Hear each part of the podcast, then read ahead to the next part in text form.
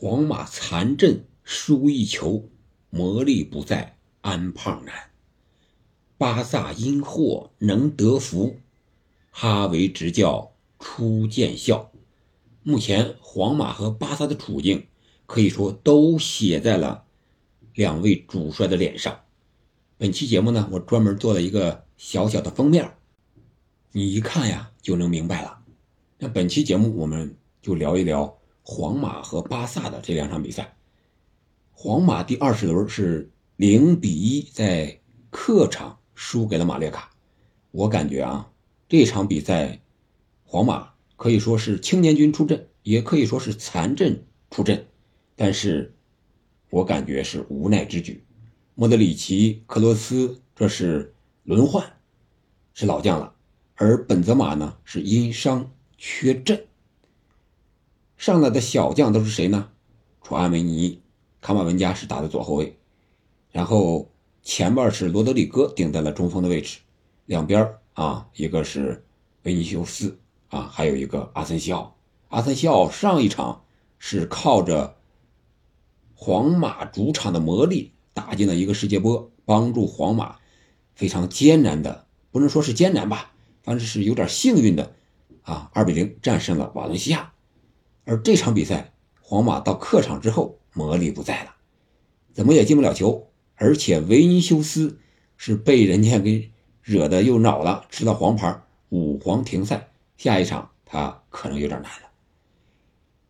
皇马为什么处境这么艰难呢？与巴萨的积分差距达到了八分，我感觉啊，皇马是遭遇了人员危机。首先。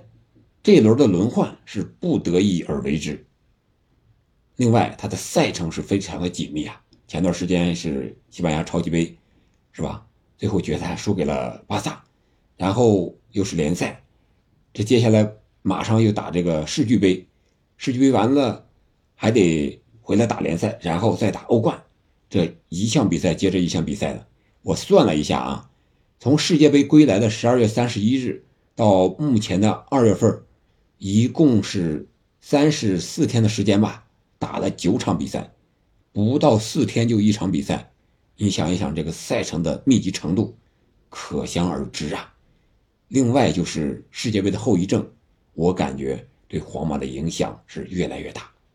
不知道大家有没有这样一种感觉？阳过的朋友可能都似弱似强的有这么一点点感觉，就是当时你阳的时候症状比较轻的。可能这个后遗症啊，延续的时间比较长，而当时症状比较重的，嗯，比如说高烧啊，四十多度，一下子发出来之后，这个延续的时间反而短。我感觉这个世界杯的后遗症和这个阳了的后遗症有点差不多。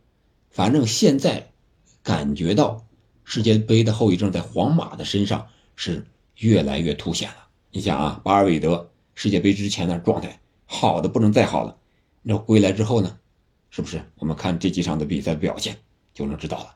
然后就是三十七岁的老将摩迪，马上三十八岁了，他在世界杯上可以说是用尽了全力，伤了元气，回到皇马，虽然说依然还能够梳理中场，组织进攻，但是不像世界杯之前那么跑不死了。他也就打个六七十分钟，必须得换下了，要么就是像这场比赛打替补。然后就是本泽马，虽然世界杯没打了，但是这个伤病啊依然还在，一直就没有恢复好。什么库尔图瓦这场比赛也是赛前热身的时候受的伤，啊，这个不知道和世界杯有没有关系。然后就是阿扎尔，是吧？是太上皇一个级别的，据说到这个替补席上坐着比赛的时候都不带球鞋。啊，你想想这样一个球员，皇马还得养着他，然后就是托尼克罗斯，这个一直等着退役享受人生呢。你想一想，现在的皇马得有多难？可以说，上个赛季的皇马能获得欧冠和联赛的双料冠军，那已经是神奇的不能再神奇了，魔力已经花费到极致了。那这个赛季还想继续发挥魔力，我觉得有点不太现实了。而皇马的主帅安胖还想引援，据说俱乐部让他看一看二线队，挖掘挖掘一些年轻队员。但是那么容易吗？强如楚安维尼，这个时候还不能独当一面呢。典礼三中场少了一个可以，少了俩就玩不转了。所以说目前呀，皇马难还是难在这个人员危机上。你就像这场比赛，人家马略卡踢的强硬一些，用的一个大中锋穆里奇，一米九四的身高，八十六公斤，啊，在前场搅和了你。纳乔是一点办法都没有啊！这个吕迪格也是，虽然有身高，但是身体强壮度不行。所以说那个进球就是穆里奇的逼迫之下，纳乔没办法来了一个乌龙进球，而且是头球的吊射，也是无奈，实在是无奈。所以说，我觉得本赛季皇马很有可能颗粒无收啊！当然了啊，这个世俱杯这些个。相对来说，其他大洲的这些俱乐部球队还是比较弱的。如果皇马认真一些，这项比赛冠军还是应该能拿到手的。然后在联赛或者是欧战赛场上的冠军呀，我大概率感觉皇马本赛季就危险了。安胖呢，也有可能赛季结束之后，或者说都等不到赛季结束之后就要下课了，很有可能不能再。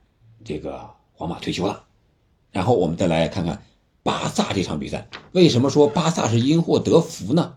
啊，我是这么感觉的啊。这个祸主要是布斯克茨布教授三分钟不到因伤下场，然后这个凯西替补登场。凯西替补登场之后啊，不仅仅是因为凯西本场比赛发挥的好，有了一个铁汉绣花式的一个助攻，这个助攻。不知道大家看了比赛没有？看了比赛的这个朋友们，感觉到哎，凯西是在米兰时期那个状态又回来了。别看像是一个啊黑又硬的硬汉、铁汉，但是脚底下这活还挺细。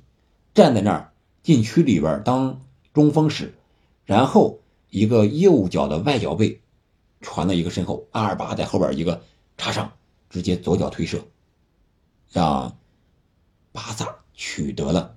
一比零的领先，也是打开了巴萨本场比赛的进球账户，打开了胜利之门。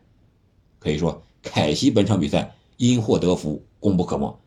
更大的因祸得福是巴萨，是哈维。为什么这么说呢？我个人感觉啊，这个西班牙的报纸可能也报出来了，就是凯西这场相当于首发吧，是吧？踢的时间上来说，相当于首发，然后。让哈维在中场有了更多的人员调整的这么一个试用的一个空间，可以说是水到渠成的一个试用。布教授因为伤了，然后凯西顺理成章的出场了。本来哈维不敢让凯西打首发的啊，结果不得已而为之，打了这么长时间，效果还不错。这个就让哈维的中场呀能有更多的轮换的人选了。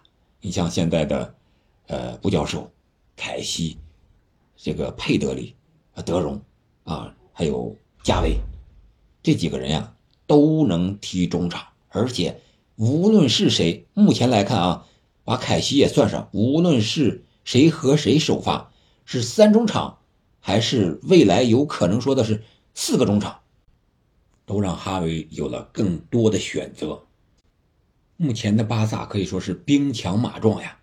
除了登贝莱受伤，其他的人员基本上是齐装满员，就等着啊联赛和皇马争冠，然后在欧战再把曼联啊这两个淘汰赛的附加赛看点十足啊，两支球队都是状态正佳，到时候我们看一看两回合的比赛谁能够胜出。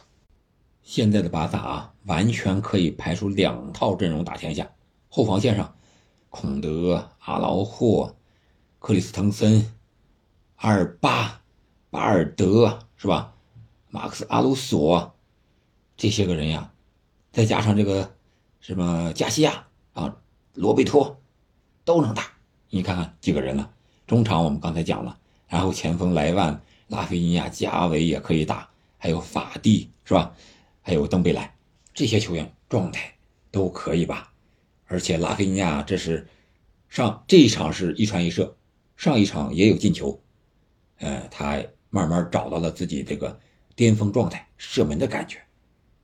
啊，这场比赛拉菲尼亚进球还有点小插曲，啊，感觉这个上半场很早的时候啊，下半场很早的时候啊，这个加维就做出换人状，让这个弗兰托雷斯和法蒂在场边热身。哎呀，这拉菲一看有点紧张了，得使劲了，再不使劲就得被换下了啊！结果这一下起了作用了。从热身到换人这段时间拉的比较长，大概有个二十分钟左右吧，然后也给了拉菲证明自己的机会啊！就在这段时间之内，有了一个助攻，一个进球，啊，这个可能是哈维的一点小心思啊，至少从效果上来说还是不错的。而塞维利亚呀，这场比赛踢的真是不好，实力也是比较差，目前是排在第十六位吧。进了二十一个球，积了二十一分一个球积一分一场比赛积一分保级应该是差不多吧。三十八轮下来积三十八分啊，这样的分数应该是能够保级的，场均一分嘛。然后主帅三宝利，真是啊，当镜头给到他的时候，真有点没看出来，为什么呢？以前他是光头，也没留什么胡子，这场比赛戴了一个线儿的帽子。然后留了这个花白的胡子，哎，真是看不出来了，老了。哎，现在看着他们，只能感叹岁月的无情啊。好了，这两场比赛我们就聊到这儿了。你觉得本赛季西甲冠军是归皇马呢，还是归巴萨呢？欢迎在评论区留言。我们下期再见。